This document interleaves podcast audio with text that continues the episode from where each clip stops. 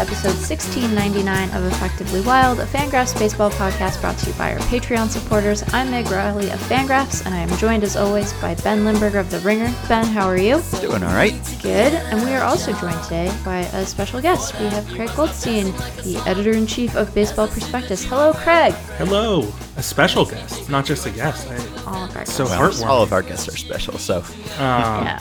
Well, whatever. You won't, you won't get us to pick between our children. But yeah, so hi, Craig. Thanks for Hello. joining us. How are you? I'm doing well. I am surviving cicada season right now Oh. in in Maryland. Yeah. wow. What's that like? I, Yeah. I haven't seen a cicada where I am in Manhattan.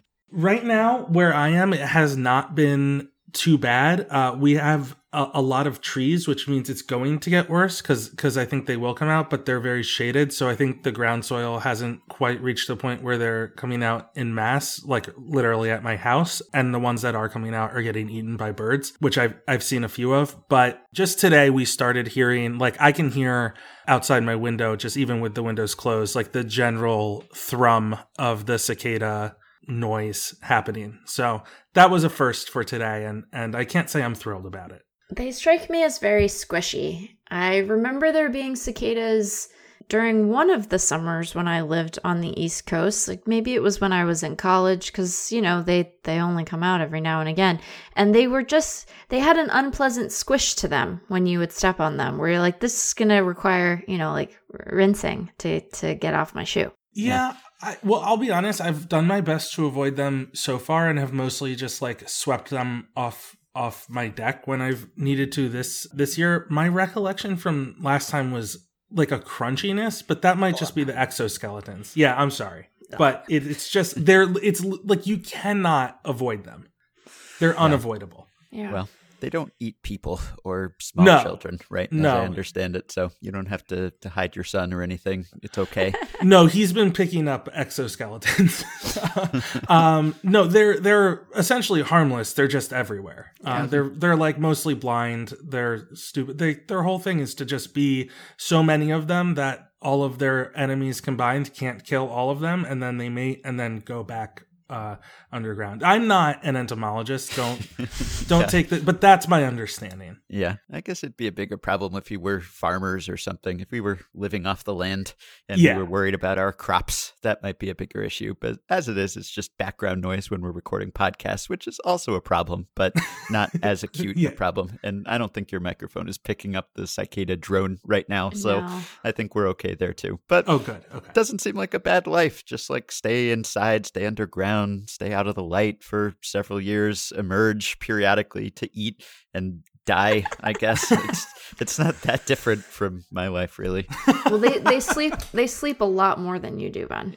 That's true. So that Uh, part of it is is pretty different. So, Craig, we have you here because we always are happy to have you, but also because it seems like Baseball Prospectus is in the midst of uh, Let's Fix Baseball theme week, which I don't know if that was planned or if it's just happened that way.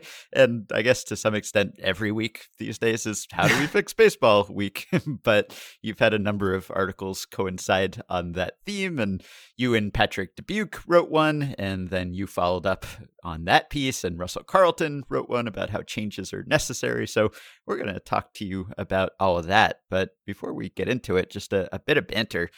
We were recording yesterday, Tuesday, during the whole Cap saga. So we missed Capgate, and the Caps had like come and gone by the time that I understood what was happening. But for anyone who was not extremely online on Tuesday, MLB's official cap maker, New Era, debuted this line of caps, which was called MLB Local Market. And I don't know what the plan was, whether this was inspired by Nike's MLB City Connect series of jerseys, which seems to have been pretty well received, but these caps were not well received. They were the opposite of well received. And I generally don't have opinions about apparel and I don't wear hats. so like this was not really my area of expertise, but even I could see that things had gone horribly wrong here. It, these caps, for anyone who hasn't seen them, and you can't see them anymore on New Era's website because they were pulled within a matter of hours after being mocked mercilessly. But they looked like they were designed by the manager of tchotchkes in Office Space, and they needed a minimum of 37 pieces of flair. And it was like some of them had area codes, and some had too many area codes, and then some had too few area codes. Like they were missing the area code that the team played in. There were a lot of tacos. There was local food that wasn't really local or Yeah. just didn't look like the food. There were patches for long ago championships, but not recent championships. They were just incredibly busy and meant to have little logos that symbolize something important to that team. But they looked totally terrible. And then they were gone within a few hours. And I can't remember a day on baseball Twitter where everyone came together to mock something and then get that thing removed from the internet. Really, since the Grand Junction Chubs Day, which Yeah. remains the best day in, in baseball Twitter history, probably, but not since the Grand Junction Rockies came out and declared that they would not, under any circumstances, be named the Grand Junction Chubs. Have I seen everyone band together to make fun of something and uh, just get it wiped away? So, what do you think happened here? So I like ugly hats. Like I am I am a famous proponent of ugly hats. I have until this most recent debacle never met a Diamondbacks hat I didn't like. Like I have a lot of them and they're all varying degrees of questionable and I I think they're wonderful and I'm proud to own them. These struck me as designed either by someone who had never been to the United States or I wondered if it was like a consulting exercise. So they brought together people who were familiar with each of these markets and their baseball traditions and the food that humans eat there and like their local flora and fauna and which zip codes are relevant to the the given jurisdiction. And then someone was like, "We have to we have to disrupt this and make you all switch teams, and then you will come up with something new and innovative that a person overly familiar with the market would not do. And then that's why you end up with Cincinnati chili that looks not like any kind of food except maybe dog food. Certainly not like an actual bowl of, of sky chili, which I don't like, but I respect that it exists as a phenomenon in the world and it doesn't look like this when it does. So that's that's my theory that it is either someone who's just never been here and was like I will do my best or a lot of people who were quite familiar and then had to watch in horror as uh, as people from a, a different part of the the baseball ecosystem tried their their best to enact this monstrosity on us. Yeah, I saw a lot of people saying it was like a, a clip art version of a hat, which I think makes a lot of sense, certainly. But I thought it was more of like those patches that people iron onto jean jackets oh, or Oh, yeah. used to or something like that. It was kind of like that for every hat, but also in the worst way possible. Like, I think those can look good depending on what patches you use and how you style them on your jacket or whatever. But this, I just need to draw attention to because this this drove me crazy about Cincinnati and Philadelphia especially. But like on on the side of each hat, they would say the city name, mm-hmm. and then they would they would put underneath it a nickname for that city. For Philadelphia, it just said Philadelphia Philly. Which is confusing because they're the Phillies. Fa- and famously, the Phillies. and also famously like a nickname for the city is the the city of brotherly love which Right. like Tampa Bay had Cigar City. I think Miami had Magic City. Like they had some of these uh Baltimore had Charm City right? Like that's its that's a, a a nickname for it. They had some of those but then they also like in Chicago instead of Windy City it was Chi Town. I didn't understand the approach to any of this. It it's really it's infuriating Yeah, it was very much like we read the Wikipedia page about this city and we picked out a few little chestnuts and stuck them on a cap. That was kind of the vibe that it gave off to me. And I wonder how it got to the point of being out in the world and, and being actual products. I assume that these things are sitting in a warehouse somewhere and will sit there for all time. But you would have to think that these went through a number of like iterations and design revisions and meetings and planning sessions and the fact that they were savaged so swiftly and just like universal lack of acclaim when these came out in the world I wonder what went on behind the scenes. I'd love a, an oral history of how these caps came yes. to be or almost came to be because a lot of people must have thought, yeah, these are great. No notes, ship them. And then they went on Twitter and everyone hated them seemingly. And so I, I wonder about that. I almost wondered whether they were designed to like get everyone riled up to get attention. Like sometimes I see purported fun facts these days that I really think are just intentionally terrible and they're just designed to be quote tweeted like a million times by people saying this is the worst fact I've ever seen like Sports oh, Center me. I did that today. Sports Center yeah right uh, you were referencing one that that made me think that ESPN Stats and Info tweeted according to Elias Sports Vladimir Guerrero Jr. is the first son of a five-time All-Star to lead MLB outright in home runs at the end of any day in MLB history the All Star game began in 1933, and that was like clearly worded so that it was, you know, excluding like Bobby Bonds and Ken Griffey Sr. because they were three time All Stars, and I don't know who right. was a, a four time All Star. Maybe the the Boone family or something enters Gus into Bell this. Was a four time okay. All Star. Okay, so yeah, so it, it's clearly like trying to exclude people who would ruin this fun fact so that you could end up with this. And I don't know whether that was intentional, but uh, Sports Center tweeted something like a couple of weeks ago where it said, This is wild. Jayson Tatum has scored 50 points three times this season. There's been a no hitter thrown on two of those nights. and, Not even all of the nights? no, just two of the three. And That's... it's got, you know, 26,000 likes and 2,000 retweets and 509 quote tweets. And all of them are like, this is the most worthless stat I've ever seen. And I assumed that was the point. So I thought maybe that was what New Era was going for here. Just like, let's make them intentionally terrible and people will wear them ironically or something. Like, uh-huh. I, I kind of wonder, like, if they just left them on sale after creating this sensation on Tuesday, whether people would buy them just thinking like I will own the worst hat in history and I will wear it around as like a fashion statement and I am, you know, mocking this hat as I wear it or I'll buy it because uh, it won't last that long and it'll be a collector's item or something because it's so terrible they'll never make more. But for now, at least, you can't purchase them. So I don't know that that was the plan. In that respect, I appreciate them pulling them because I was not I did not have enough time to talk myself into buying them. yeah, and so I bought a Grand Junction Chubb shirt and still own it. So yeah. Yeah. So like I appreciate them doing that. Producer Dylan had a theory in the Fangraphs Slack that I found compelling, which is that they had some ideas for some of these that they liked and thought were good. And then they realized that they were going to have to do them for the rest of the teams in the league and then mm. quickly ran out of ideas, which might account for sort of how many tacos and burritos and um, deep dish pizzas they are. Because, like, if you look at, I'm here to say a controversial thing. I think the Brewers one is pretty okay. What was on that one? Oh, hold on here. The Athletic, I would point out to people, if you can't find it, has a, a good summary uh, recap of all of them. Yes. And they rotate through the images so you can see all sides of it. It's, yes. it's quite helpful.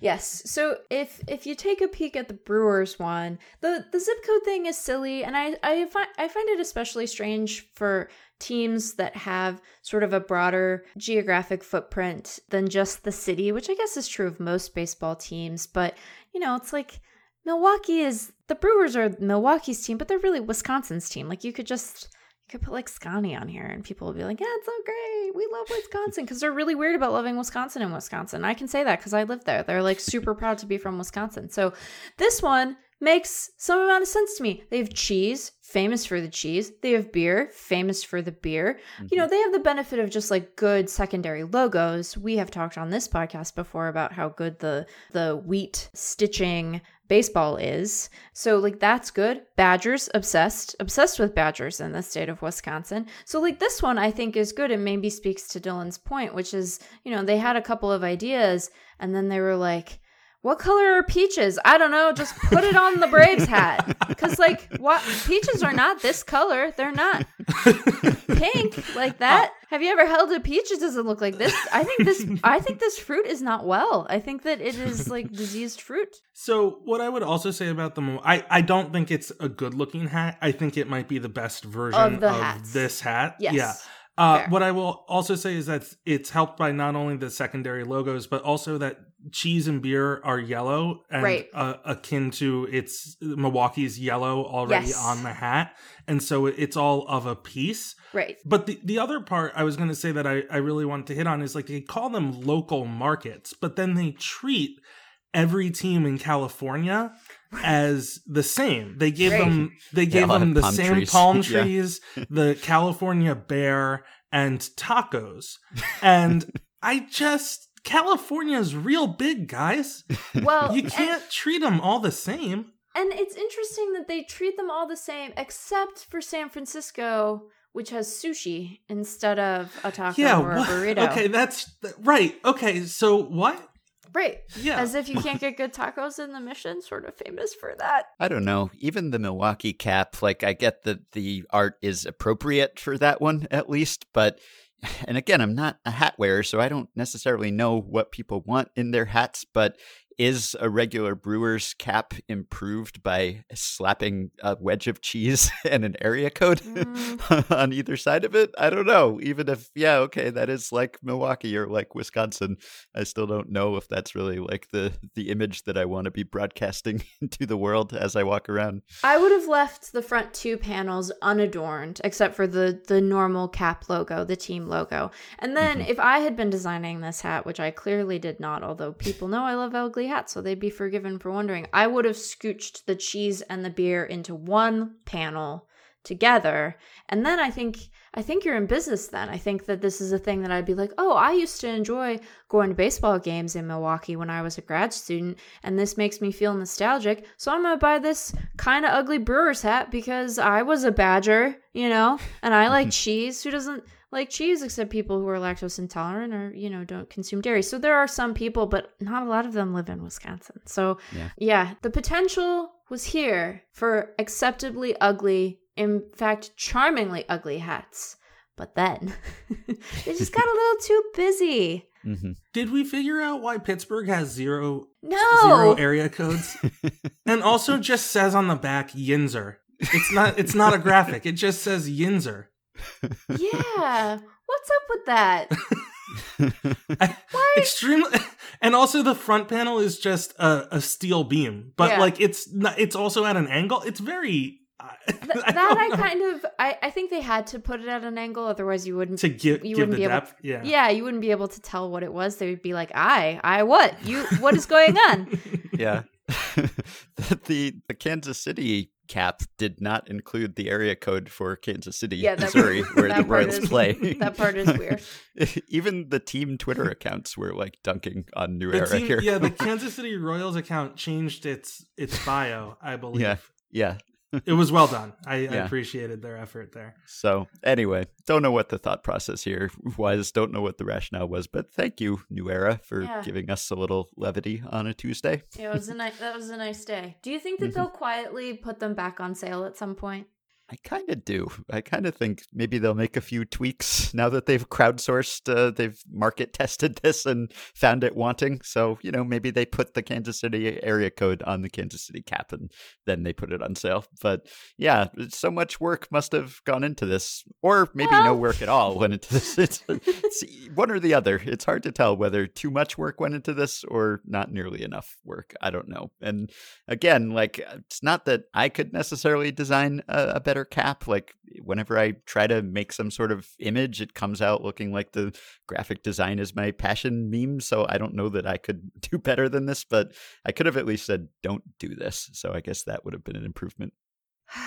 yeah, I wonder if the the Pirates one they just kind of ran out of steam and they're like, eh, just put the steel beam up there. It's fine. I wonder which of these I'm gonna end up buying when they go back on sale because I will have convinced myself that they are good. They should have said like Arizona, it's a dry heat, like State. Come Yeah. on, or like you know had a had a wayward sprinkler head that is blasting water onto the sidewalk at four in the afternoon. This is this is becoming my passion. I want to write letters to people being like, "This is not the optimal time to water your lawn. It's gonna evaporate." well, we should probably get to fixing baseball. Oh, but sure. Craig, I, I want to ask you one other thing. Can I ask you to explain Adolis Garcia to me because uh, you just wrote about him on Wednesday in Box Score Banter at BP, and you wrote about him a couple weeks ago. And I've now decided that I need to know who this person is and uh, why he is playing so well. For a little while there, it was, uh, you know, if you wait long enough, maybe the small sample fluke stops happening and then you, you don't have to know anymore. But now it, it's looking like we might need to explain and understand this. And just watching Shohei Ohtani on Tuesday, he hit his 15th homer. And in the same game, Adolis Garcia of the Rangers hit his 15th homer and their offensive stats, their slash lines and WRC pluses are like almost perfect matches for each other, Ohtani and Garcia. And of course, Garcia does not pitch, but still, if we are all salivating over Ohtani's offense, then we should also salivate over Adolis Garcia's offense. And that kind of came out of nowhere. So who is Adolis Garcia and is he this good? Yeah, I mean, I want to be clear that I am not an Adolis Garcia expert or anything like that, but he's he's been interesting to me for for a bit and I still kind of think he is someone who if you wait out the larger sample it's not necessarily going to look like this over time. I think, you know, a sub 5% walk rate is is hard to be sustainably this good, but his his power when he does make contact is extremely real. And so the home runs, I think if he's in a run of a se- you know, part of a season where he's making a lot of contact, 15 home runs is is still real. You know, so much as like what happened over that sample is real. It's whether it's it's going to continue going forward. When I first looked at him, his strikeout rate was, I think, 32% or somewhere in that range. And it just, that level of strikeout to walk ratio is always concerning to me. Now he's brought it under 30%. He's, he's actually under 28%, which seems much more plausible in terms of, uh, or, you know, like it's, it's an acceptable trade off for the amount of power he brings, which is, uh, a 613 slug right now um, yeah. which it's it's absolutely nuts i mean he's he's got a, a longish swing. And so to me, I think that's going to be high maintenance. I suspect there are going to be times when he has, again, another like run of play where it's just a, ne- a bad streak as opposed to a really good one. But that doesn't mean on balance he won't be really good. And he's extremely good defensively with a really strong arm. For for background, he's 28 years old, uh, but yeah. he's a rookie this year. He's like the new Randy Arozarena in a way. Yeah, because he, he, he, came out of St. From, Louis. Yeah. Right, from Cuba, signed by the Cardinals, played like 20 games for the Cardinals, and then left the Cardinals, was kind of given away. I guess in his case, he was uh, purchased is the, the technical transaction type. So just some exchange of cash uh, in December 2019 and played a few games for the Rangers last year and certainly was not on my radar, but has certainly put himself on it this season.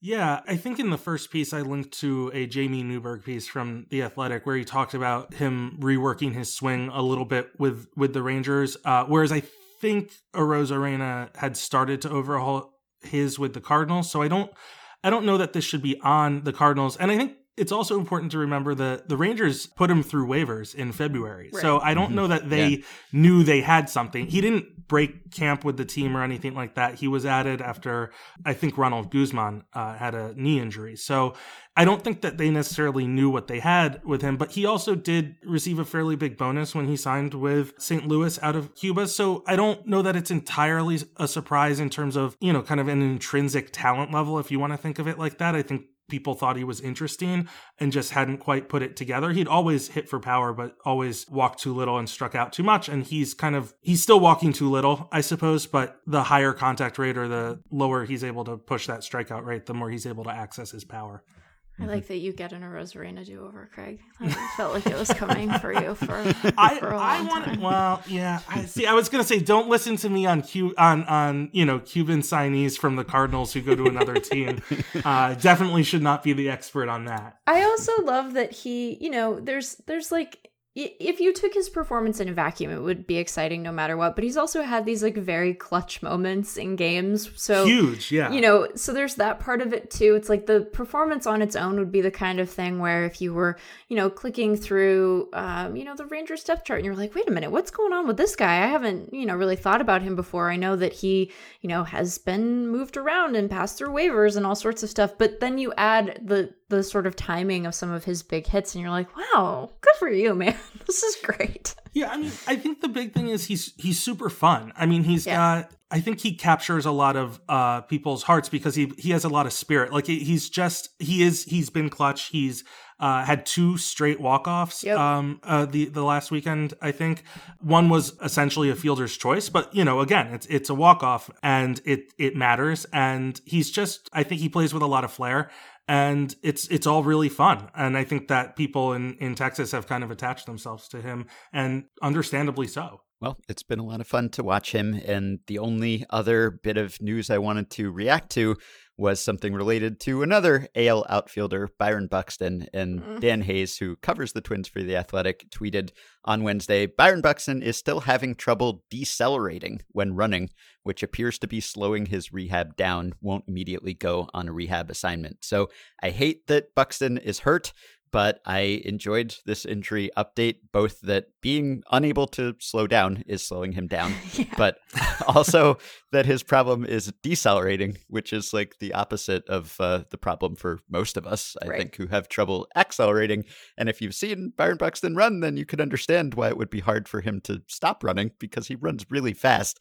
And I understand that different uh, muscles and parts of the body are involved there. So it is possible to get up to a certain speed and then maybe not be able to slow down from that speed, although I guess uh, friction and, and other forces would eventually take care of that problem. But really, like he is so fast that he cannot slow down, and that is why he is not on the Twins right now. I'm I'm not interrogating that diagnosis any further. So it seemed incredibly appropriate that that would be the thing holding him back, and also in one of those weird fluky baseball things he is not currently being missed by Minnesota all that much because Rob Ref Refsnyder, Rob Ref Refsnyder, who the Twins uh, are playing in lieu of Buxton, has played 11 games for them, 36 plate appearances, and he is hitting 438, 472, 719.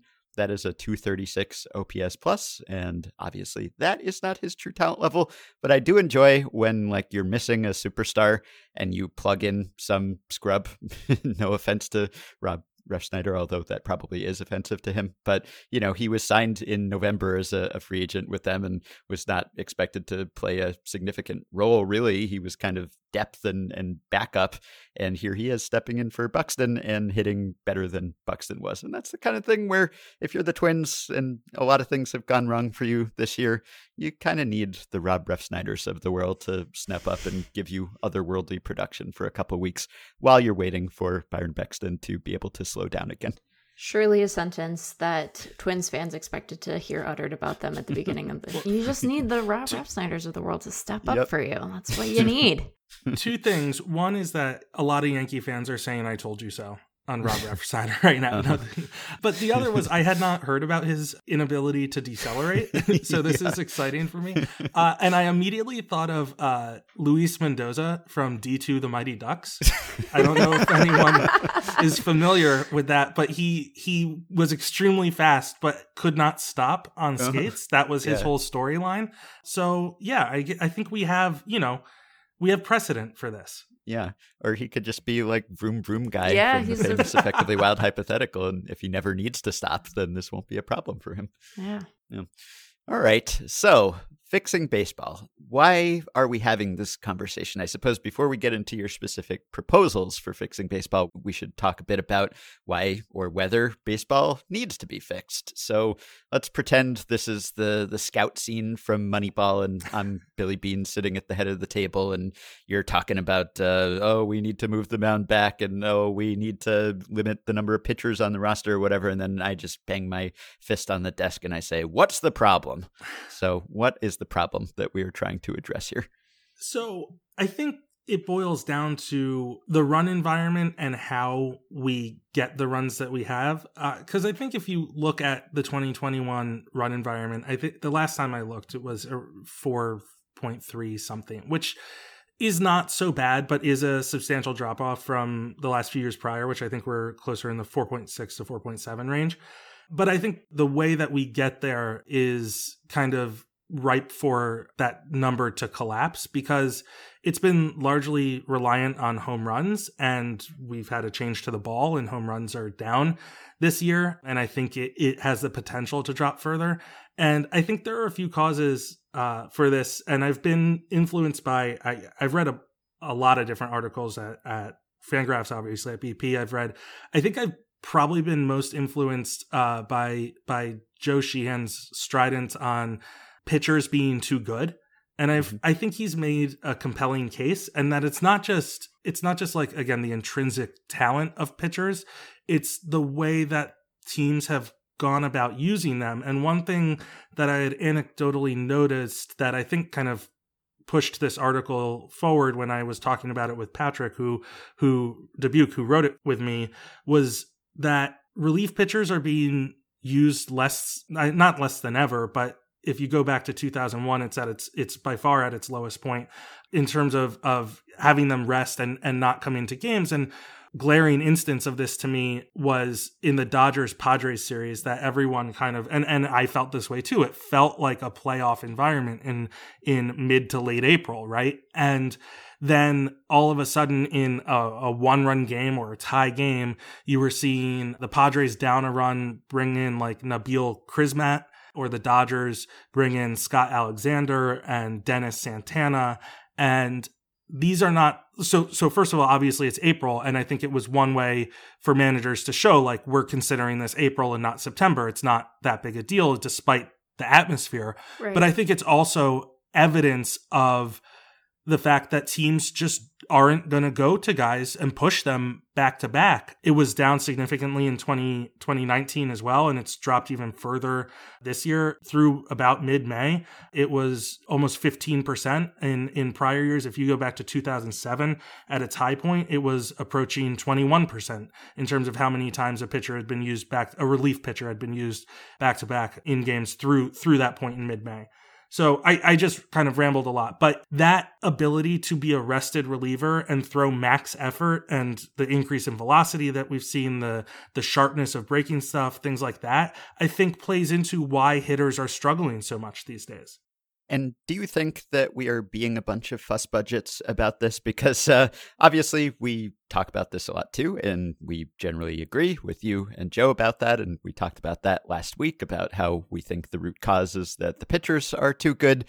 But it's kind of a weird dynamic where on the one hand, we are in the group that is not going to lose interest in baseball, no matter how high the strikeout rate is. Realistically, mm-hmm. I mean, it's uh, you know some part of our jobs for one thing, but also it's something that we care about a lot. So, like you know, we're hooked. On the other hand, we obsess over this stuff probably more than most people who in theory might actually like stop watching baseball because of this or be turned off by this like we're kind of trying to put ourselves in the shoes of like the casual fan or, or people who maybe are not fans yet but potentially could be and are they going to be turned off by this more static game and less contact and less fielding and less base running and just less action at least by a certain definition? So on the one hand, we're like less susceptible to losing interest in baseball, but we're so hyper focused on this that maybe we're just paying attention to it more than the average fan or blowing it out of proportion. So, are our brains broken by this, or is this actually an issue and not just one that we keep chewing over because it's content? I think a little bit of uh, yes to all of that. I do think we can't really put ourselves in in the shoes of a casual viewer in terms of how to to understand what this means because we're you know our saturation point is is way in the rearview mirror right yeah. we I, I mean mine is right i watch I put on a game pretty much no matter what I'm doing. Like you said, I'm I'm hooked. But I do think we've seen we've seen reporters talk to to more casual fans or, or people that tune into this on a, a less serious basis express concerns about kind of the the pace of things which certainly when i when i talk about max effort pitches there's also the amount of time between pitches that a guy takes to build back up after throwing so hard. I know Eno Sarris has looked into that. And you know there there are a few different avenues at which to approach it. Well i do think maybe we're being a little bit fussy i also think that there is a a broader problem and that people do find the pace of the game to be an issue that there isn't a lot of action. I think i would say we we were more the problem if home runs weren't also dropping off. People right. the, the you know the reality is that people like home runs and if you want to go back to the 2017 18 19 somewhere in that mix of of whatever the ball was i know it was changing a lot but anything in that range uh, where home runs kind of papered over the dominance of of pitching and defense right now. I, I think I think most casual viewers would, would probably accept that trade off. I, I think when you get into deadening the ball as a way to try to get hitters to change their approach and and that's basically what we've got in 2021 i think it actually becomes more of a real problem all the way through and not and not just for those of us who uh, are oversaturated with the sport kind of related question, I guess, which is, and I know that some of the the rule changes that you proposed in your piece are perhaps slightly more serious than others, right? Oh, some were extremely silly. But I wonder how you, how you think about kind of balancing that. Not that you are going to be responsible for sort of changing the direction of the sport all on your own, although, you know, that would be great entertainment.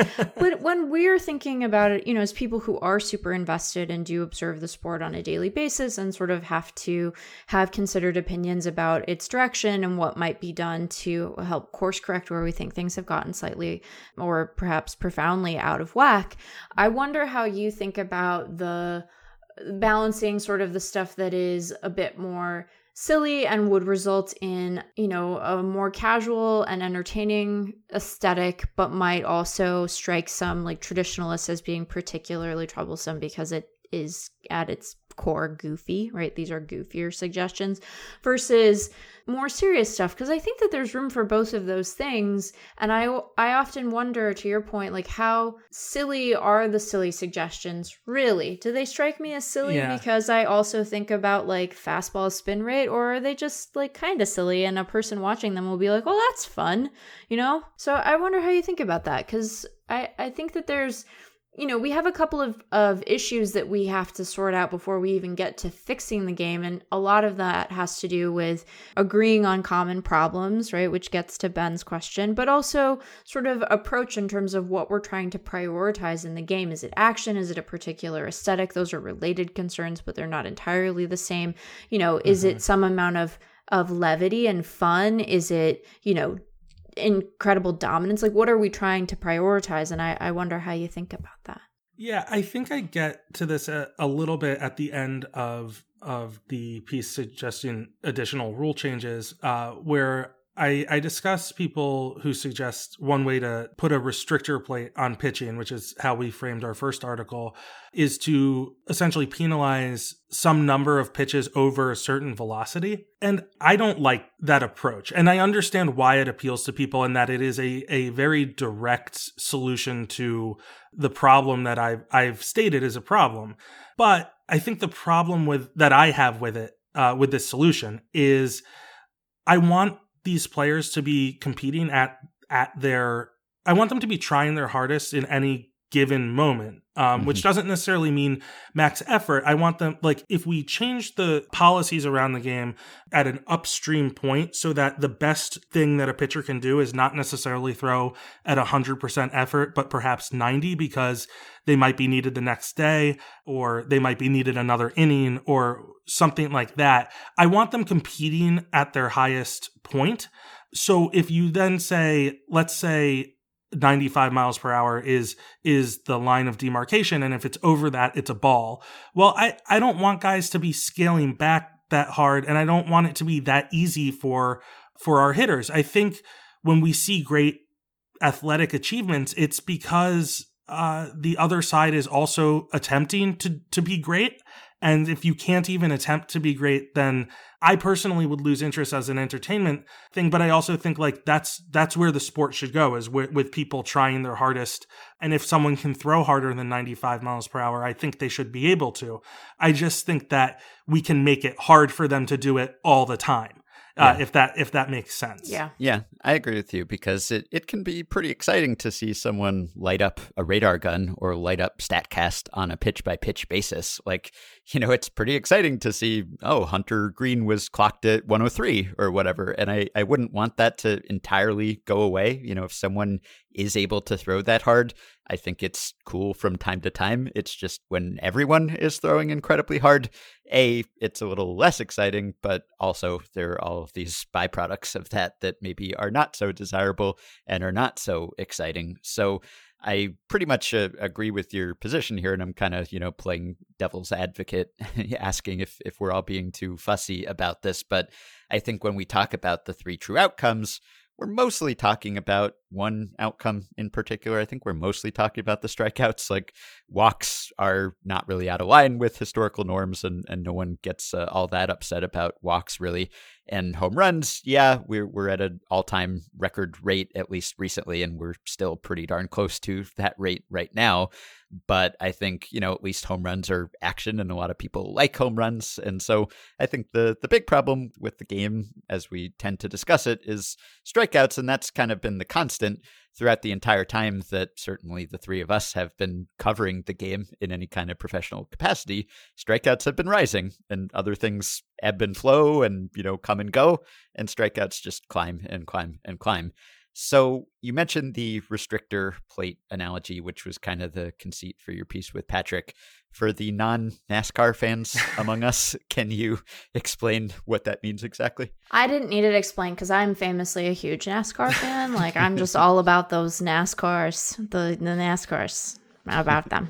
So yeah, I'm not. I'm not uh, uh, much of a racing person either. Although I feel like uh, F1 is like seeping its way into into baseball Twitter in in a certain capacity. But I I don't really know a ton about racing, and uh, apparently neither does Patrick. I thought I thought he did because this this was his kind of analogy. But I loved the analogy because I knew I knew enough that you know he explains it in the piece but there there was an issue with with essentially a, a safety issue with cars going too fast and nascar's uh, reaction to that was that they installed restrictor plates uh, which were a one-eighth uh, inch thick metal uh, designed to limit airflow into the engine and reduce top speeds.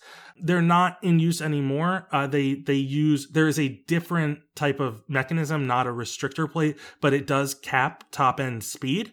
And that's essentially where that analogy came from. And when Patrick said that, it just kind of clicked in my head. I thought it was just a really good way to get at what we're trying to t- what we're trying to talk about and what we're trying to do with the suggestions that we had in that piece, which was essentially cap pitcher roster spots to 12. I've I've heard from a few people that 12 was too too high. It should actually be 11. Um, which I know when I when I was growing up watching baseball, most pitching staffs were about 11 pitchers 10 some 10 or 11 and 12 was considered a lot um, now we're at 13 and 14 in a lot of uh, in a lot of organizations and so the the idea was you know that if someone and this wouldn't be the only change but i think this would be kind of the upstream policy change, which is that if if you are if you need to be available the next day, which as I was pointing out with relief pitcher usage, and you're not, th- then you might you might approach how hard you throw a little bit differently.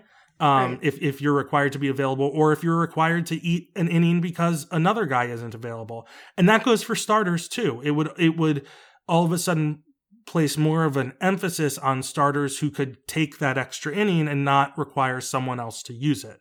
And it would still leave, you know, how teams stocked those spots open to them. But it, I think it would, in a in a subtle way, apply pressure in the direction that we want it. And if guys weren't throwing max effort, I think hitters would would have more of a chance at the plate. Yeah, I think that it's an elegant solution to a problem that kind of has at least recently lent itself to more clunky suggestions because I don't want I don't want the the balance to shift too far in the other direction, right? Like I think that what Mhm. we're the sort of point that we're trying to navigate around is a perfectly balanced scale if we if we can manage it. And there are going to be days where you know just by natural variation in a hitter's performance or a pitcher's where it's going to tip slightly one way or the other but you're trying to establish some kind of equilibrium. Although maybe if you do that then it becomes just wildly boring because everyone's sort of on an equal playing field. But i think you want there to be um, a more consistent back and forth and volley between both sides so that you're not experiencing an endless rise in strikeout rates and then we get to a point where it's just like really no fun to watch at all but i want to see guys throw 100 so you have to have some kind of solution that allows for both. And so i like this even though i don't understand racing. Yeah well and I, I also wanted to touch on you know ben said that it was kind of the one outcome of the three true outcomes that's the problem but i also think it's it's it's a number of things too and I, and this restrictor plate idea doesn't address all of them but i think i think it's important that everyone kind of understand and agree on what the problems are which which ben mentioned too but i i think an overlooked one is how defense has changed right. and how much better it's gotten and that the places that that guys used to hit the ball on the field and get base hits aren't base hits anymore and that's you know it, we we measure that a lot with BABIP but we look at like the homer rate and say that's okay we look at at certain metrics and and compare them to the past but it, it's one thing to put it all on the hitters or pitchers but when hitters are getting to the ball you know and, and not striking out their ability to get on base is lower than it has been ever before, or, or, or in quite a long time, I should say. And that's going to inform their approach at the plate. And that is, right, it's all a feedback loop Right. on how hitter approach. I, I go back to, and I think it was Max Scherzer said this a few years ago, but basically, like, you can't string, rely on stringing together hits against pitchers to score runs anymore. right That's why guys are swinging. So yeah, it certainly is. There's culpability on the hitter side, but it also makes the most sense that if you can't, if guys are striking out so much that you can't rely on three, four hits in an inning or, you know, a walk and three hits or whatever to push a run across the plate, then of course you need to swing for the fences because that's how you get runs. And so when the ball is in in play and not a home run, the reward isn't there for them. So it's natural that they're going to change their approach. It's it's not that they're against singles or doubles or anything like that, but it, it's a logical reaction to the situation they face that they're up against in terms of both pitchers who are exceedingly good at missing bats and then defenses that are really good at converting those balls into outs when they're not missing bats. Yeah, it would be easier if we could just install restrictor plates on Yeah. pitchers, but they're not machines, so we can't really do that. And their bodies are sort of machines in a way, and they do have fine control over them. And we have gotten listener emails, and I believe answered listener emails about, well, what if you did just impose some velocity limit and you said, well, you can't throw over 90 whatever, or you can only throw this number of pitches over 90 whatever. And it just seems like an inelegant solution. Like you, I think it's not great to ask players to play at less than full capacity to, you know, intentionally restrict themselves. I think it would be much better if we could kind of organically induce them to do that by putting rules in place that just, you know, require them to to pace themselves to some degree. So I agree that that's much more preferable, like, you know, above and beyond, like, well, how feasible is it? Can pitchers tell exactly how hard they're throwing? You know, are they throwing 95.1 or are they throwing 94.9 or, or Right. whatever? And, and what would the penalties be? Like, there are a whole host of complications that would come with that kind of thing. But also, you're just like putting the onus on the pitchers themselves to pitch worse. and something about that just, just seems wrong and, and backward to me. Well, and I think you also wa- we want to be mindful of like how much for lack of a better way of describing this, like how many more committee meetings do we want to introduce to a given baseball game, right? Like if you it's going to be hard for a guy who is used to throwing a particular way to suddenly regulate down on a consistent basis and there are going to be times where he's like, "Well, I was meaning to throw 94, but I accidentally threw 96." And then you have to have some kind of break for there to be enforcement in the course of the game. And so, like, how much of that do we really want? Because we already slow stuff down from a from a mm, sort of necessary procedure point enough. It's like if if what you want is to have guys throwing a little less hard, like you know, enforce the pitch clock maybe and Right. make them make them take a little break between pitches. Not too long of a break right? There's a balance to be struck there too but like make them take a little break because then it's a little bit hard. I don't know like you know there's there's stuff like that that you could do but i i think we need to be careful about layering more confabs into our experience of baseball because no one likes that part. Like we we allow for it because it's necessary as we've talked about in the course of discussing replay. Like we have to have some mechanism by which you correct obvious wrongs on the field as they're happening because we can see them on TV now and we can spot them and know they're there but I think that we should be mindful of like how much the rules that we introduce in any given year depend on sort of in the moment on field enforcement because if they do then people are going to use them and then they're going to slow the game down even more you know does that make Mhm. sense Yeah. So one idea you bring up is just installing pitch clocks at the major league level, which uh, to me seems like a, a great and obvious solution. We've already had them at the minor league level for a while now. It seemed to go totally fine. They're And seamless. yeah, I mean, and- like it's You don't it's even so- notice. I I absolutely want them. yes, me too. And the whole like romantic notion of, you know, there are no clocks in baseball and all of that. I get that, but also like there's already a rule on the books about Right. how long you can take between pitches. It's just not enforced. And this would have multiple positive effects potentially in that it would keep the game moving faster and ending sooner without any terrible Manfred ball artificial constructs, but also, presumably, you would encourage pitchers to throw less hard. And I know there is a school of thought that says this would endanger pitchers, right? Because you would give them less recovery time, and everyone is throwing max effort. And so, if you give them less time to recover, and, and Rob Arthur has shown that when pitchers take more time between pitches, they do throw harder, which I mean, it makes sense. You get more recovery time and you can really charge up. But I know that your response to that, and I think it's a sensible one, is well, then don't throw max effort. I Right. mean, you know, I guess slow down. If Yeah. you offer someone a choice between throwing max effort and poten- and hurting themselves, and throwing less max effort and not hurting themselves, I think you know. I hope they can make a sensible choice. Mhm. Because Yeah. you're talking about, I don't think you're talking about three miles per hour between.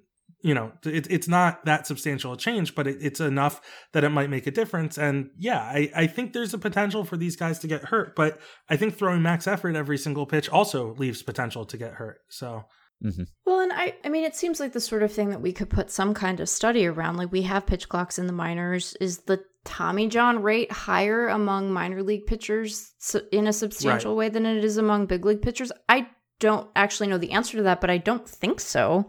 So if we have a an environment where pitchers are already operating under that constraint, we can get some kind of an idea of what it would look like at the big league level. I mean, we test everything else, so Mhm. it seems like we could kind of put a put a number to that and there's going to be some acceptable risk tolerance that we allow for this is always the balance that we're striking right between keeping things moving and keeping guys safe and you know it doesn't seem like it's so substantial a risk as the pitch clock is currently constituted that we'd be irresponsible right yeah, Yeah, or you could do studies of like minor league pitcher injury rates before and after the pitch clock was put in place, or, or what happens to pitchers when they go back and forth between levels that do and don't have Right. the pitch clock. Do they get hurt more at a certain level? Do they throw harder or less hard at a certain level? So, yeah, I would think that you could test that sort of thing, but it makes sense to me on a lot of levels. Craig, what do you think about how we ought to sequence multiple changes at once? And you you touch on this some in your in your piece that you wrote with additional rule changes that, you know, these things interact with one another. So it isn't as if, you know, if you introduce multiple changes at once, the effect of any one might end up being both less significant than you anticipate and potentially operate in a slightly different way than you were anticipating. So how do you think about that part? Yeah, I think it's. I think I, I I'm maybe a little bit hypocritical on this because I I think one thing that I was hard on MLB in terms of how they've tested some changes in the past was when they tested about I don't know, it felt like five or six different changes in the Atlantic League in 2019. I was like, well, how are you going to tell you know the impact of one from the other, right? Right. how are you going to draw any signal from you know you don't know know which one kind of had which effect um, so i think when we're testing these, uh, they need to be done kind of on their own. But I, I think when you're implementing them at the major league level, it's it's going to require doing more than one thing at a time. And I think we're kind of living that out in in the ball change and what they what they did in terms of it increases exit velocity, you know, off the bat, but it also, the ball doesn't carry quite as far. That seemed to be part of what they wanted to happen from what Rob and I think Meredith and other people have, have done who study these changes. Uh, that seems to be what's actually happening. But without other changes, we're, we're left with a, a an offensive environment that's significantly different than the one we had before. And the the missing you know I, i've seen some people say like the missing piece here is home runs but okay but they seem to be missing. So what are we going to do about right. it right?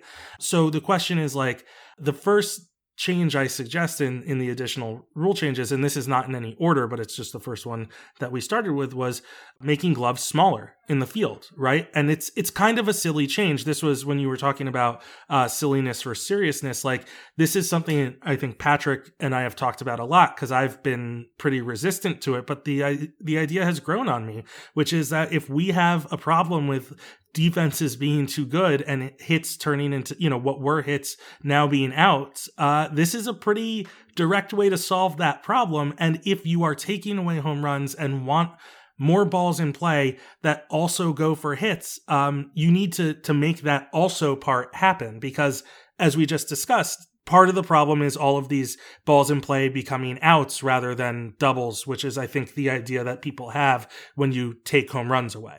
Yeah, I, I think that makes some sense. I, I think what you were saying about the Atlantic League and the concurrent changes is something that I mentioned at the time too. And I think one of the advantages of the way MLB is doing it this year yeah. is that, you know, it's taking advantage of the fact that it basically took total control of the minor leagues and is leveraging that to just test, you know, one or, or maybe one or two changes per minor league level. And because there are so many different levels that can be laboratories now for MLB at the same time, they can run these sort of independent experiments instead of stacking them all at the same place at the same time. So I think that can be beneficial, but also I think some of the changes that they have chosen to test are kind of like identifying one aspect of the way the game is trending but like trying to treat it in isolation almost yeah. without like yeah. considering the the holistic effects like I'm fine with the bigger and better bases. Like that, that seems uh,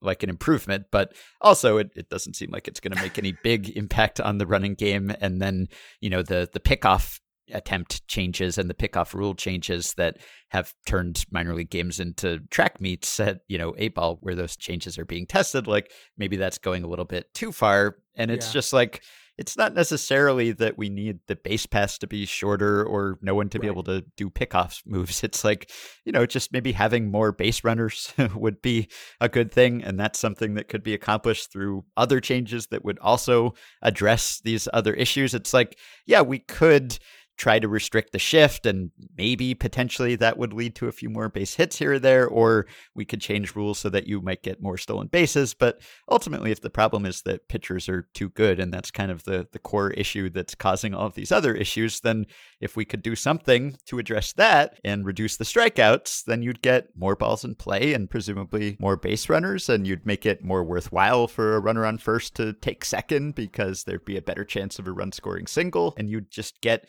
more action that way without targeting symptoms of the real yes. problem instead of the cause. That that's kind of the way that I think about it. Like these yeah. these these might help, but it also seems like it's picking around the edges of the problem a little bit and that we should just address the problem, you know, which presupposes that everyone agrees on what the problem is and how to fix it, which is obviously not the case, but we agree more or less on this podcast and so that's all that matters. But really, I think that the restrictor plate idea is a, a, helpful one. And so, whether it is the pitch clock or the other potential solutions that you mentioned in that article, like just limiting pitcher usage, either the number of pitchers you can have on the roster, the number of pitchers you can use in the game, etc., like all of that makes sense to me. And I'm more willing to intervene in those areas than I once would have been. And I think than a lot of people still are. And I was listening to the last episode of 538's podcast, Hot Takedown, which uh, is good. And I was enjoying it. And it's hosted by Sara Ziegler, who's really good. And she's been on the show.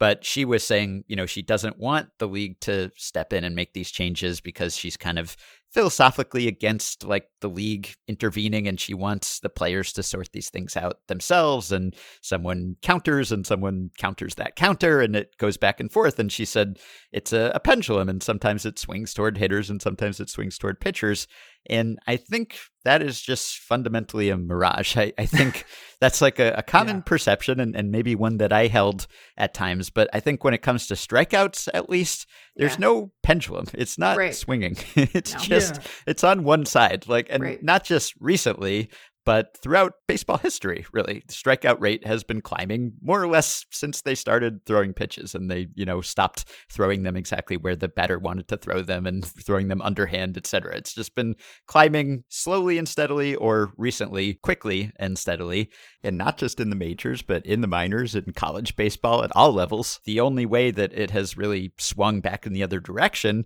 is when the league has stepped in or conditions have changed to actually swing that pendulum back forcibly. So I, I don't think it's something that is just going to fix itself. And it seems like it's a vicious circle and it's just going to be a, a self reinforcing process because it has always been beneficial for pitchers not to allow the ball to be put into play. That has always kind of been the best outcome for pitchers, whether they knew it or not. And now they know it. And there are all of these other forces that we've touched on here and on other episodes that are contributing to pitchers getting better at missing bats. But that is kind of the best thing you could do if you're a pitcher, and that's not going to change. So I think that you need to restrict their ability to miss bats in, in these ways that we're talking about. And a lot of that goes for home runs too, because hey, home runs are valuable, and hitters have realized that, and the home run rate has climbed over the long term too, with various fluctuations largely related to the ball. And I should say that one thing that does encourage me a little bit is that a lot of the difference in offense relative to last season comes from pitchers hitting. I mentioned this in my piece about no hitters last week that if you take out pitcher hitting, the strikeout rate is not really that different from last season. And Mike Petriello has subsequently written about that, and Dan Szymborski was tweeting about it too. So if you just compare non pitchers to non pitchers, 2021 so far to last season, which is maybe a little misleading just because last season was warm weather, if you strip out the pitcher hitting this year, then the increase in K rate goes from 0.7 percentage points to only 0.1. The BABIP decline goes from 3 points to 2 points. The batting average decline goes from 8 points to 5 points. OBP goes from 9 points to 5 points. So it's still down a bit, but it's also early in the year, and the declines just aren't as extreme. And that's good news because probably pitcher hitting won't happen next year. And so you could expect to get some sort of boost from that. But obviously, these are long term trends. So it's not just a one year dip. Still slightly heartening that the decline among real hitters is not quite as pronounced in this season alone as maybe people have been been making it out to be. When I was talking earlier about a pitch clock, did I make it sound like I thought that more time between pitches leads to less velocity? Because that's not what I meant to say. I worry that I said that. I spent 20 minutes last night thinking that there were only 120 games in a major league season. Don't know where that brain fart came from, but it persisted for almost a whole half hour. So, anyway, for our listeners who are like, what's going on with Meg's brain? Would that we could find the answer, friends. Would yeah. that we could find it. So, Craig, what else you got? You mentioned uh, smaller gloves, but you you listed several other ideas in your second article here, and some of them we've touched on here sometimes at length, like uh, moving the mound back and banning the shift and and such. But you've you've had some other ideas that you walked through here. Yeah, I think some of this was just what I've seen. I, I think one of the more obvious ones to me that won't happen is some combination of bigger outfields and taller walls, which I, I think like the I, I mean, I think it could get to a point that it's silly, like if every team just has huge, very high walls. But if you want to convert home runs into things that are not home runs, but also not outs, you need to have like the, the wall makes those doubles, right? Those things that would have been home runs tend to be doubles if they hit high enough up the wall. And so I think that's that's one way to do it. I think Coors has shown us obviously there's a difference in the air there, but if you have a huge outfield, and and this is true of uh, Kauffman Stadium too. Like the, Yeah. their single, double, and triple rates are are significantly above the rest of the league, and their homer rates are below. If you have a big outfield, if you just change the amount of space that someone has to cover, it makes you know BABIP goes up. So I, I think those are are direct solutions that also present problems in terms of teams are not going to give up the seats that those changes affect and also just moving you know the amount of construction and changes to happen in every park across the league which kind of i I- i just don't see that would ha- uh, how that would happen. But another one I, i've seen people express a preference for a smaller strike zone. I don't particularly like this because i think it requires pitchers to be as good as within the strike zone or better than they are now, which would mean that they'd want to throw as hard as possible. And I, I don't know if that's a fair counter to the idea of a smaller strike zone, but obviously it would make hitters very good. I, I one thing that I, I hadn't known that I'll, I'll reference from Joe Sheehan's uh, piece, which I included in this, was that when when everyone talks about you know 1968 to 1969, they mention lowering the mound, but I, I didn't realize they also dramatically changed the definition of the strike zone, Yeah. which they had changed in 1963. And there was expansion that season too, for new teams, Right. which helped also. So Yeah, and I honestly I think expansion is probably inevitable, and there's a lot of reasons uh, the league should. I, I didn't put that in here, but like I, I think the league should consider it. I'm sure they want the revenues from franchise fees if if that you know coming off of the shortened season and partial attendance thus far this season, and it's good for players. Obviously, there are more jobs, so I understand the appeal of it. Um, and and I just I had always in my mind uh thought that that was the the change was from the mound and and hadn't kind of realized how big an impact the strike zone made but i certainly understand that but i i don't know that it solves our issue with pit it certainly makes them worse in some capacity but i don't I, I still think there would be a lot of strikeouts, a lot of chase pitches, and I think you know you said again going back to what you said before about the one issue being strikeouts. I think we might have an issue with walks then.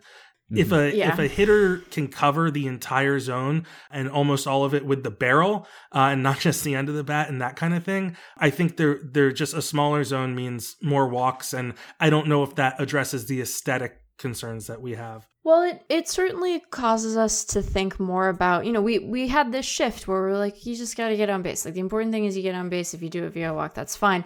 It is, it does make us think about the aesthetic side of that more, which is if we were to shrink the zone so you have a higher walk rate, let's assume that that's one of the effects of doing that.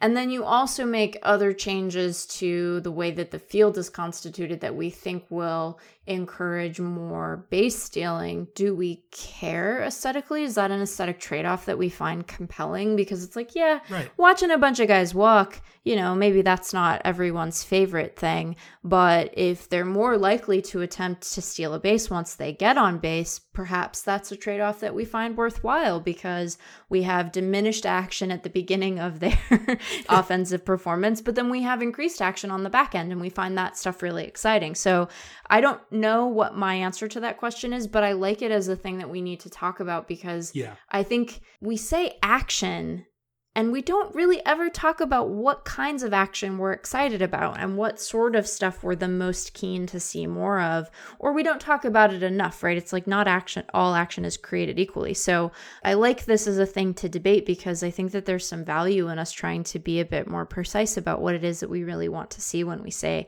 increased action. Because if guys are just going to run a bunch like i'm i'm game for that. That sounds cool. Mhm. Yeah, I, I think that's a good point. The one other one that I really th- thought is worth considering, and, and I thought The Athletic did a really good job on this piece from Ken Rosenthal and Brittany Ghiroli, which was about the, the amount of pine tar sticky stuff, whatever it is people are using in baseball. And if you prohibit that and really, and you know, MLB has said at various points, we're cracking down on this, and then nothing actually happens. But it seems like pitcher, oh, I mean, several pitchers were quoted in that article, uh, not, you know, not with their names attached, but saying that it's too much. And I think if hitters and pitchers all agree that that the amount of sticky stuff used on a baseball is too much, uh, and that it's having too big of an effect on spin rate and movement, and you know, Rob Rob Arthur mentioned that the ball, uh, the changes to the ball increase movement as well. That that that's all going to impact how how hard it is to be a hitter And yeah, I, I just think that one is, again, in concert with some other changes. I think that's one that we should really consider. And I understand that there are safety concerns with guys throwing as hard as they are. But I guess my thought is like, if you are, I think I feel like Jose Alvarado is the guy that people bring up a lot in terms of just max effort very high velocity and doesn't know where it's going yeah. a lot of the time.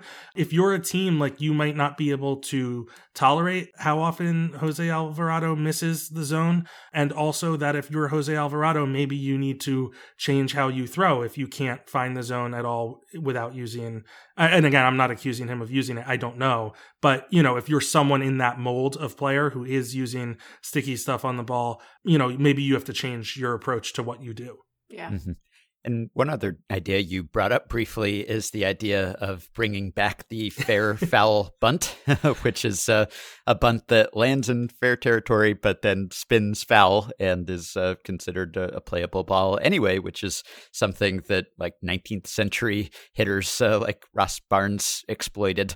And so this is no longer legal, but it would be interesting, right? That'd be one way to combat the shift. And we've gotten related questions just about moving the foul lines. Like uh, we got an email from listener Joseph who said 1970 saw the sort of minor league experiments we're seeing in 2021.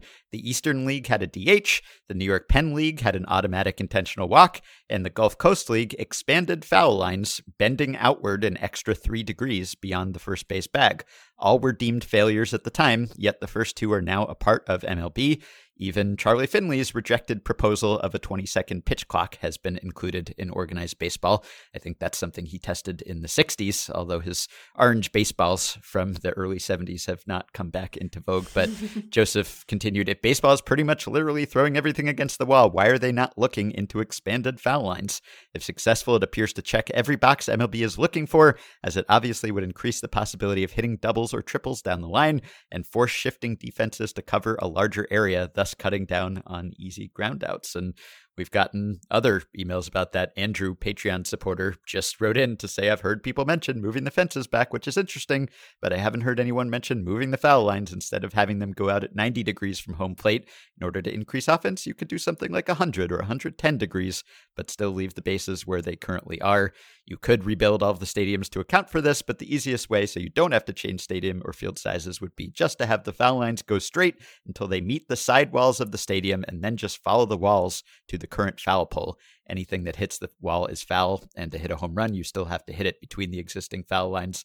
At what angle does it really put a strain on defenses? So that's an interesting idea that uh, I haven't really heard discussed much. Uh, again, don't know if it's my favorite. Still feel like increasing contact is still more essential and beneficial than changing what happens after contact is made. But, you know, those things can go together to some extent because yeah. if you make it more advantageous to put the ball in play, then you incentivize players to do that more often to the extent that they can against unhittable pitches.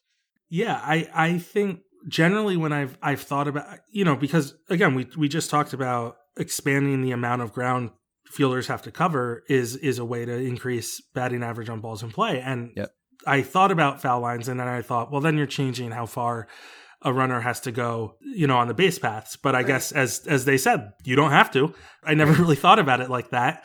My reflex is to be like well that I don't think I like that, but I could it's one of those ideas that I could see myself kind of coming around to. Not that I necessarily would like it, but I, I don't think I would mind it. It would just be different. And it's kind of like if baseball, you know, one of the, the classic questions of this podcast is like, if baseball were different, how different would it be? And I don't know. I mean, I, there's no reason that the base has to be the edge of the, the fair foul line. As far as bringing back the the bunts, I don't know if it's obvious, but this is another Patrick Dubuque suggestion and and hobby horse. And I actually I, I really like it. I think I'll give you a, a preview of an article. Uh, there's actually two coming, but but one is coming Friday from Rob Arthur on defensive positioning and one nugget in there is that there's two positions that have changed the most in terms of how deep they play and one of them is third base over the last six seasons. On sure. average it's it's moved back i think again i'm not I, I read a draft of it but it's not in front of me. I think it's eight feet that third basemen on average have moved back over the last six years. And that is you know again if you if if there's a threat of a bunt I think you have to be in, but between the pitcher, the catcher, and the distance between the mound and the foul line, there's not a lot of worry about that happening. And so I don't think it's even just the shift, to be clear. It's, it's, it, it really does, you know, that's on regular, you know, unshifted balls as well. And so I think doing something like incentivizing players to bunt changes how defenses have to react and position themselves and that's part of why BABIP has dropped and so I think that would be I don't know I I I don't think it would be an especially harmful I don't think it would be used a ton but I think even the threat of it changes how defenses have to kind of compose themselves. It strikes me that part of our problem here is one that that sort of comes before we recommend changes or try things out in the indie leagues or partner leagues or minor leagues, which is that I think there is just a, a fundamental reticence and distrust on the part of a lot of observers to say, let's make all of these changes and we want the body that's overseeing that to be MLB because we don't necessarily think that they're going to do a good job or they're going to prioritize the right things or that their aesthetic is the same as ours or that what's being sort of shifted around is being done to try to increase competition or have players like doing their very best while still having some sort of balance but that other things might be in play like how easy it is to bet on it or whatever right like we just yeah. between the way that the the ball has been handled and and messaged around and then some of these other looming considerations that the league has to deal with i think part of our problem is that we're just a little bit nervous about entrusting really big fundamental changes. And and some of these are smaller but some of them are really big. They would have a, a really meaningful impact on the way that the game is played. We're reticent to sort of entrust that to the sports governing body which is a problem. So i guess one of the things that i wonder is like what is the mechanism? I know that we have there's a there's a rules committee and a competition committee, and those committees are staffed by people who work in the game. But I'm curious what process we want to see these sorts of changes kind of go through and what the the sort of bar is that needs to be cleared before we're satisfied that they should have a place in the majors. Build a committee, Craig. I was going to say Ben. I don't I'm going to be honest. I that's a it's a good question. I don't have a, a great answer to in terms of how I would prefer Nuts. it come to you know come to the fore. I right. I think what it is right now would be like it's Theo Epstein, right? Yeah, that's that's where we're at right now. I don't know. I I think the first thing you said though is a is a really important one, which is that it's about trust. Right. Um, and I think that's why uh, Theo Epstein got hired to do this job, rightly or wrongly. I think he's viewed as someone people trust to do a good job at the things he's tasked to do. And I think that the level of distrust and that people don't want, you know, the, the, maybe this is, is to some degree how, how the, the 538 podcast host feels, which is that, you know, that like you don't want to see MLB mess with this because they're likely to mess it up. I certainly understand that notion. And it's something that that I think I confronted a lot when discussing these potential changes. But I also think the need for for changes is to me so apparent that like we've got to do something. Yeah. and i'd rather try something. And i think it it is as we've said throughout like it needs to be tested. It should be measured. It should not be you know kind of pell-mell kind of attitude towards it and just instituting it like uh we, we have another you, you, know you said this was a bit of a theme week. It it is both uh impromptu it kind of just happened in terms of timing and then also we we thought of ways to to fill it out and steve goldman is writing uh, tomorrow about the balk r- rule, uh, the year of the balk in I, I, think it was '87, where Dave Stewart got called for 16 balks in yeah. the year, and 11 of them were in mm-hmm. April. And like it was just like a change that the commissioner was like, "Here, we're changing how seriously we take the balk rule and how we're going to call it," and yeah. it was a disaster.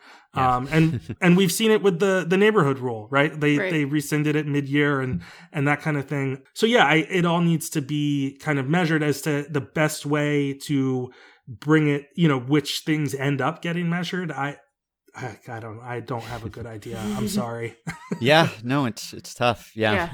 Year of the Balk was 88, I think. 88, Anyone sorry. who's uh, mid-email to us right now correcting that. But I think, uh, yeah, there are some committees that exist already, like the Right. competition committee, the playing Yeah. rules committee. Like these are the bodies that are charged with this, but have thus far failed to fix the problem. so, you know, do we need some sort of new structure? Do we need some independent body? Like, I almost wonder whether the way that MLB eventually belatedly outsourced the investigation of the ball and the home run rate to Mm. basically a panel of scientists and physicists and statisticians.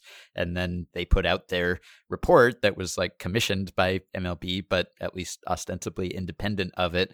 I wonder whether there needs to be something similar about just like what we want the game to look like. I, I don't know, or at least whether that could be a component of it. I mean, I would want the players and the league both yeah. to be involved, and, and players don't always want to change things either. And sometimes they can be a, a force to sort of obstruct this sort of change. So it would be better if this were a collaborative process, or even if there were some public component of like, what do the fans want? What do the experts who study this stuff think would be the most efficacious way to actually address these problems? So it's sort of idealistic and probably pie in the sky, but it would be nice to have an impartial party that was unbiased by gambling interests or the need to sell ad time, not just motivated by maximizing short term revenue. It's kind of complicated, but I think the drumbeat is loud enough now, and this is just a constant enough story. It's just part of the narrative about the sport in a way that probably MLB would prefer for it not to be. Yeah. So I think it's risen to the point where they will have to do something about it. And I think the increased experimentation in the Atlantic League and the minor leagues is a, a sign of that. So it's just a matter of actually moving things from independent ball to affiliated ball and then from the minors to the majors. And that won't necessarily be quick or easy, but I think it does have to happen. And I think it will happen sometime soonish. And we should probably save some thoughts on this for the next time we talk about fixing baseball, like next week or whenever that will be. I, I know people get The tired next of this no hitter. yeah this conversation because like yeah it's true that you can go back into the earliest days of baseball like you know look up 19th century papers and you can find people saying oh how do we fix baseball? Baseball's boring. And that's just like a constant refrain throughout baseball history. But a lot of these things like they have been steady progressions. I mean Yeah. games have gotten a lot longer over that time. So it's not just people complaining about fashion or, or music because it's not to their liking or the new generation doesn't have the same taste or something. It's like these things are actually changing. Like the strikeout rate is a lot higher than it used to be. Games are a lot longer than they used to be. There are a lot of reasons for that, but it's not just hand wringing over nothing. You know, it could still be excessive hand wringing, but these are real observed trends that are happening. So it's not just in our heads. Like the extent to which you're bothered by it, that varies, but the actual effects are are right there on the page and on the field. So it has to be addressed and and Craig Goldstein has solved it. So it's really just a matter of whoever the decision maker is reading his articles Yeah, at read Baseball Prospectus. yeah, putting this stuff into practice. So thank you, Craig, for coming on and walking us through all of this. And I guess uh, there was a bit of breaking news while we were trying to figure out how to fix baseball that Oh, I should probably relate here because it's been a long time coming. The investigation into Mickey Callaway Oh. has concluded. Oh, it's uh, it's been a mere what has it been? I think the investigation was launched like February first, right around there. I And, just uh, it, it's the uh, Titanic meme. Like it's been eighty Right. four years and Yes, and it's May 26th, so it has finally reached a resolution. Here's MLB's statement from Rob Manfred. My office has completed its investigation into allegations of sexual harassment by Mickey Callaway, Having reviewed all of the available evidence, I have concluded that Mr. Callaway violated MLB's policies and that placement on the ineligible list is warranted. We want to thank the many people who cooperated with our Department of Investigations in their work, which spanned Mr. Callaway's positions with three different clubs. The clubs that employed Mr. Callaway each fully cooperated with DOI, including providing emails and assisting with identifying key witnesses. Harassment has no place within Major League Baseball, and we are committed to providing an appropriate work environment for all those involved in our game.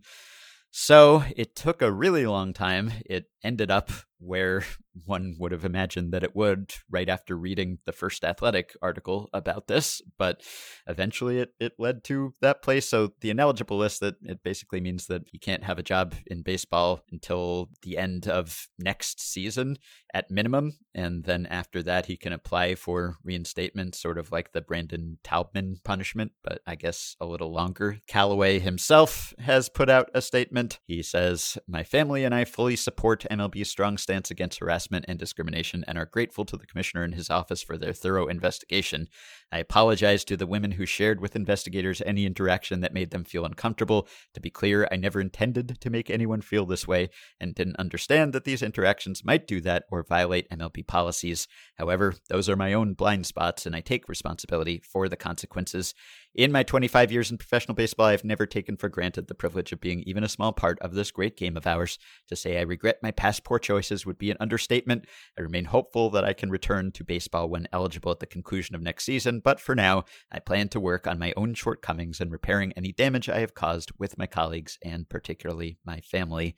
So, as we speak, Mickey Callaway is still listed as the Angels pitching coach on Angels.com, but they they released a statement that will uh, saying that they are ending his employment with the Yeah. Angels effective immediately. Yeah, Right. so- Uh, so congratulations to Artie Moreno for not having to pay Mickey Callaway's salary, which is why it took this long. Yeah, there was some speculation, right? I mean, you know, they could have fired him and not had the investigation at all, or, or fired him not pending the investigation and just paid him and then done the investigation after that. Seems like a good idea to do an investigation, not just to establish his culpability beyond all doubt, but to turn up the full extent of the bad behavior. Of course, I, I do understand that, you know, it's better not to pay him, not just because the Angels save some cash, but also Sure. because, hey, he's not making money for being a, a terrible person for a long time, seemingly. But also, one of the reasons that was sort of s- suggested as why is this taking so long is like maybe the idea that it had implicated others or that like other things had come to the fore like Mm. who knew about callaway's behavior and what came out in all these emails and texts and everything and so as we record here right after this announcement came out there's no immediate indication that there will be further punishment or anyone else caught up in this so you know they always kind of want to snip things neatly so that it's just like, oh Yeah. yeah, it was the the bad apple, or you know, it's like the one team, the one person who was doing this thing, as opposed to a pervasive problem. So whether anyone else will get caught up in this, I, I guess remains to be seen. But for at least the long national Mickey Callaway investigation is finally at an end.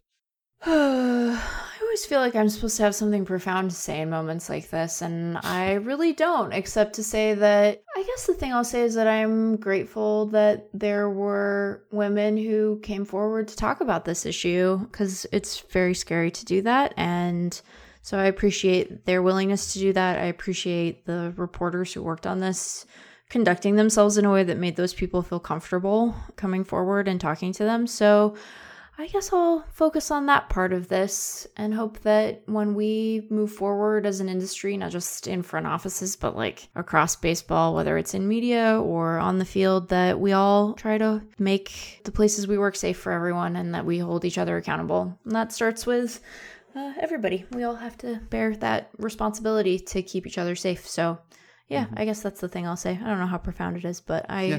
I don't know. I don't know, man. Hopefully, some of the changes that have come about because of this will make it easier to report this sort of abuse in the future. But also, hopefully, it, it just like it won't be on the the targets of that abuse to be the ones to report Yeah. it necessarily. So, yeah, Yeah, and I guess we'll wait to see if there's any subsequent action that comes out of this. Like you said there is there is a seeming instinct to nip things neatly, but given how long he was allowed to behave this way and how many organizations it happened across, I think it would be naive to assume that he didn't at least benefit from a lot of people feeling like they didn't have to say something to him directly. So I hope that that culture continues to improve and change because, like you said, it shouldn't just be the responsibility of the, the people who get victimized by creeps to like shift things around. They're a little bit busy recovering from being victimized by creeps. So we all need to take a hand in this sort of thing. I'm really mostly just tired of having to talk about it all the time. It's really a bummer for for everyone to have to be reminded that the industry they work in isn't perfectly welcoming to them, to say nothing of the people who have to endure this kind of treatment every day. So let's all do better so we don't have to talk about it so damn much because it's pretty mm-hmm. exhausting. Yeah. Fix baseball in all of the ways. Not Yeah. just the strikeouts, but also the other ways. Yeah. So you can find Craig Goldstein, who is the editor in chief of Baseball Prospectus, at Baseball Prospectus. You can also hear him on the Five and Dive podcast.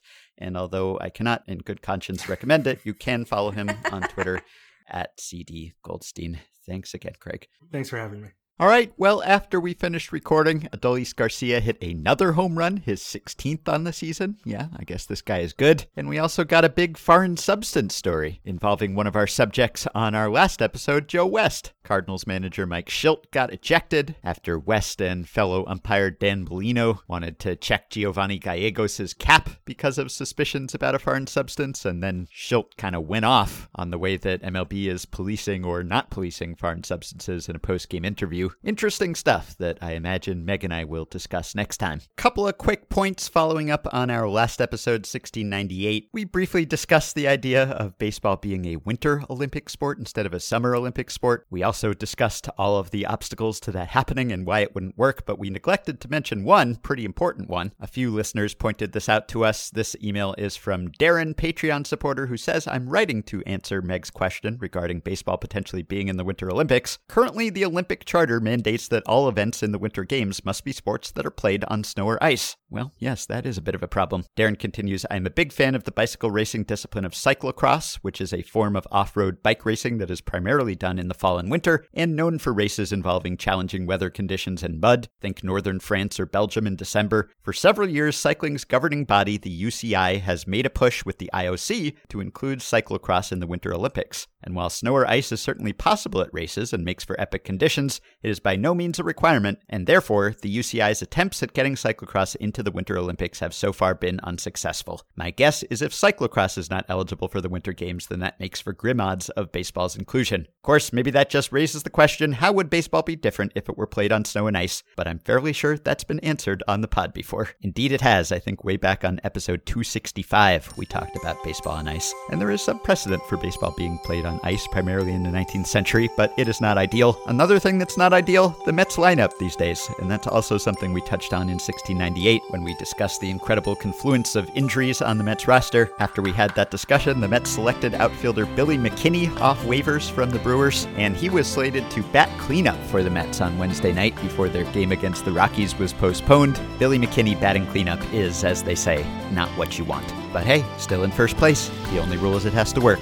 You can support Effectively Wild on Patreon by going to patreon.com slash effectivelywild. The following five listeners have already signed up and pledged some small monthly amount to help keep the podcast going and get themselves access to some perks. Michael Stevens, Michael Peretti, Maxwell Rowe, KDB, and Brian Herr. Thanks to all of you. You can join our Facebook group at facebook.com slash group slash effectively wild. You can rate, review, and subscribe to Effectively Wild on iTunes and Spotify and other podcast platforms. You can keep your questions and comments for me and Meg coming via email at podcast@fangraphs.com or via the Patreon messaging system if you are a supporter. Thanks to Dylan Higgins for his editing assistance, and we will be back with one more episode before the end of this week. Talk to you then. I've got a lot of hats. I've got a lot of hats.